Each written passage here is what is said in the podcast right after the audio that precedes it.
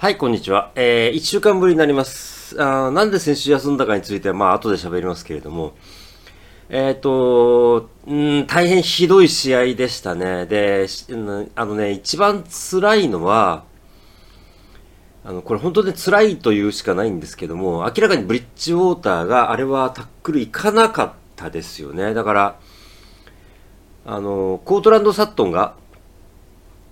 あの、インターセプトされた後に全全く振り向きもしなかったっていうことも含めて、やっぱ選手が、あの、こういうプレーをされるのがやっぱり見てる側としては一番辛いですよね。だから、あの、チームとして、あの、試合が成り立ってない、チームが勝てる状態になってない、それは、ね、選手の責任ではないことであって、で、今日もね、コーチングの部分でかなりひどい部分があったなということはすごく思ってるんですけれども、ただ、明らかにこうやって、あの、選手、結局僕が今、なんで試合を見てるかっていうと、あの、選手が何を見せ見せてくれるか。要するに、この状況の中で、一番見たいのは、選手が、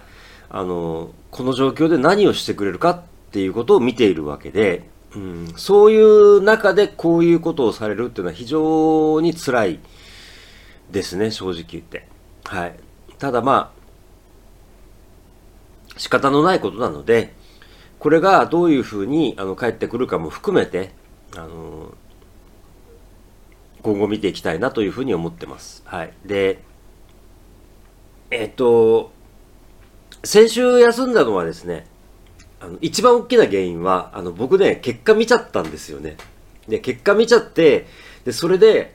あのなんで勝ったのっていう部分で、あのやっぱりね、結果見ちゃうと、今週もね、あの時間があんまないので、コンデンスで見てるんですけれども、結果見ちゃうとね、やっぱね、気が入らない、非常に。なので、僕正直言って先週ね、なんで勝ったか全くわからなかったんですよ。だから、あのね、勝ち負けの問題じゃないんです。なんで勝ったのか、どうして負けたのかっていうことをきちんと知りたいし、理解したいんですよ。僕が興味を持ってるのはそこなので、何でもいいからとにかく勝てばいいっていうのは、もちろんなきにしあらずなんですよ。それはね、プレーオフを目指してスーパーボールを目指すチーム状態にあればですよ。だけど、そういう状態にないところで、あんなね、意味のわからない勝ちをされてもね、全く嬉しくないんですよね。だから、単に、結局ね、今週になっても分かってません。あのーあの後結局あの、見返す暇もなかったし、どうしてもね、知りたければ、あの、フルでもう一回、コンデンスではなく、フルでもう一回見れば、なんとかわかるかなと思ったんですけれども、まあ、そこまでやるような気合もなかったので、うん、なんで勝ったのかわからないです。ただ、まあ、多分、ダラスが慢心してたんだろうなっていうことぐらい、うんまあ、間違いなく言えるのは、あの、フォースダウンギャンブルを2回失敗させたのが、あの、も、あの、モメンタムを大きく動かしたっていうことはあるんですけれども、あの、デンバーのディフェンスのメンバーを考えるに、あの、点取れないわけがないんですよね。あの、あんなにね、あそこまでね、あの、4、4交代になるまで点が取れないなんてことがありえないので、で、今日もだってね、あの、イーグルスがこの調子だったじゃないですか。だから、全く意味がわからないです。うん。ダラスが失敗したんでしょう。それしかわかりません。ということで、えー、で、もう一つ理由があるのは、最後にもう一つ話します。で、えー今週はだからそういう意味で非常に残念ではあるんですが、いつものブロンコスに戻ったなという感じですね。あの、試合の始まりから、まあ、あの、オフェンスに関してはいつも通りなんですけれども、先週もね、始まりはいつも通りだったんですけれども、あのーオープニングドライブできっちりエンドゾーンまで持ってこられて、で、まあ、あのーフィールドゴールには飛びましたけれども、オフェンスが3アンドアウトで終わって、その後でタッチダウン取られて、あっという間で10対0に追い込まれるっていうね。まあまあ、あの、こういうチームだよねっていう感じで、それから、そうですね、今日は、あの、シューマーが、あの、コロナプロトコルで、えープレーコールができませんので、えーまあ、それがどう影響するかってことはね、思ってはいたんですが、あの、普通に考えてですよ、あの、イーグルスの、あの、ランディフェンス、パスディフェンスを考えて、それから、今、ブロンコスの両タックルが控えだっていうこと、それから、どちらかというと、カラビン・アンダーソンも、あの、フレミングも、どちらかというと、あの、ランブロックに定評のある、あの、タックルなので、それを考えたら、どう考えたってランで行くしかないわけじゃないですか。で、実際ラムそこそこ出てたわけじゃないですか。だからそういう状況で、あの、このパスコール意味わからないですよね。だって、あの、ポケットの詰まりの速さ、もう、ね、ブリッジウォーターがどうにもなんないっていう状況がよく分かったじゃないですか。だから、まあ、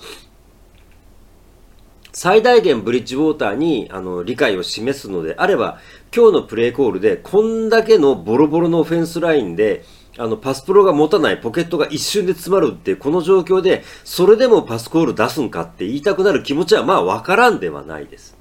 最大限理解するならば。だけど、クォーターバックがあれやっちゃダメですよね。はっきり言って。うん。だから、うーん、そうですね。だから、うん、昔の話をして申し訳ないんですけれども、あの、クォーターバックがやっぱりね、あの、最後のチームリーダーなので、クォーターバックが絶対やっちゃダメだっていうことを僕は過去に一回見ていて、それは、えー、第50回スーパーボールで、えー、デンバーがパンサーズとやった時に、えー、試合終盤に、えっ、とですね、確かね、パンサーズの選手がホールディングの反則をやったんですよ。まあ、それでだからホールディングをやって、えっとね、パスインターフェアみたいな状況でホールディングをやって、だから、あの、それでファーストダウンを与えてしまったわけなん、まあ、デンバーがファーストダウンもらってしまったわけなんですけれども、その時に、キャム・ニュートンがサイドラインで転がったんですよ。しかも、あ、こいつファホールディングやりやがったっていう定義で転がったんですよ。だから、あれはね、絶対にやっちゃいけないプレーだと僕は思っていて、あの、正直言いますけれども、僕は、えー、キャム・ニュートンがファンブルした時に追っかけようとしないで諦めたこと以上に僕はあれはやっちゃいけないことだったというふうに思っていて、逆なんですよね。今のホールディングじゃないだろうっつって審判にアピールするぐらいの勢いでいかなきゃいけないわけですよ。多少ね、あの、やばい反則だったとしても、本当にホールディング取られてもしょうがないようなプレーだったとしても、オフェンス、ディフェンス違うわけですから、やりやがったっつってサイドラインで転がったら、それはダメですよね。だから、あのね、今日のブリッジウォーターのプレーは、あの、あれに匹敵するぐらいクォーターバックとしてやっちゃいけないプレーだったというふうに僕は思ってますし、どんなに今年のあのブリッジウォーターの状況が苦しかったとしても、残念ながら僕は今日のブリッジウォーターを忘れないとは思いますね。だから、僕はキャム・ニュートンに関しては僕、あ本当にいろんなことを思っていて、あの、スーパーボールの、あの、もう、多分ね、あの、今年の、あの、この、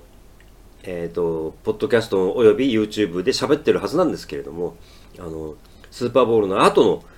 えー、記者会見でひどい目に遭わせたなっていうことをすごく思っていたりとか、彼の精神的な状況とかそういうことも考えてね、彼にも十分、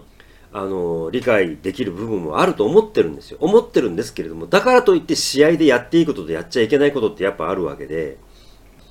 うん、今後ちょっとね、ブリッジウォーターを応援するかどうか非常にためらうようなプレイでしたね。うん、非常に見てて辛かったです。はい。だから、うん、残念ながら来年以降、ブリッジウォーターがデンバーブロンコスのクォーターバックとして、えーと、支持するかって言われると、僕は支持できないと思いますね。はい。それぐらいの大きなプレーでした。うん、やっぱりね、リーダーなんですよ。で、ブリッジウォーターはリーダーシップを期待されて、もうキャンプからそれをとにかく選手の中でも人気があって支持をされていて、リーダーシップでデンバーの先発クォーターバックを勝ち取った選手ですから、これはやっちゃいかんですね。うん、それは非常に思いました。で、あの、まあ、もう、ね、えっ、ー、と、オフェンスのコールに関しては言いました。で、ディフェンスに関しても、あの、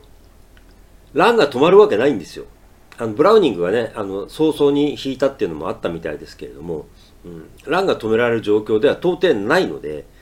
うん、どうにもなんないだろうなっていうことは分かってましたし、その意味でもね、先週のダラスがますます謎なんですけれども、で、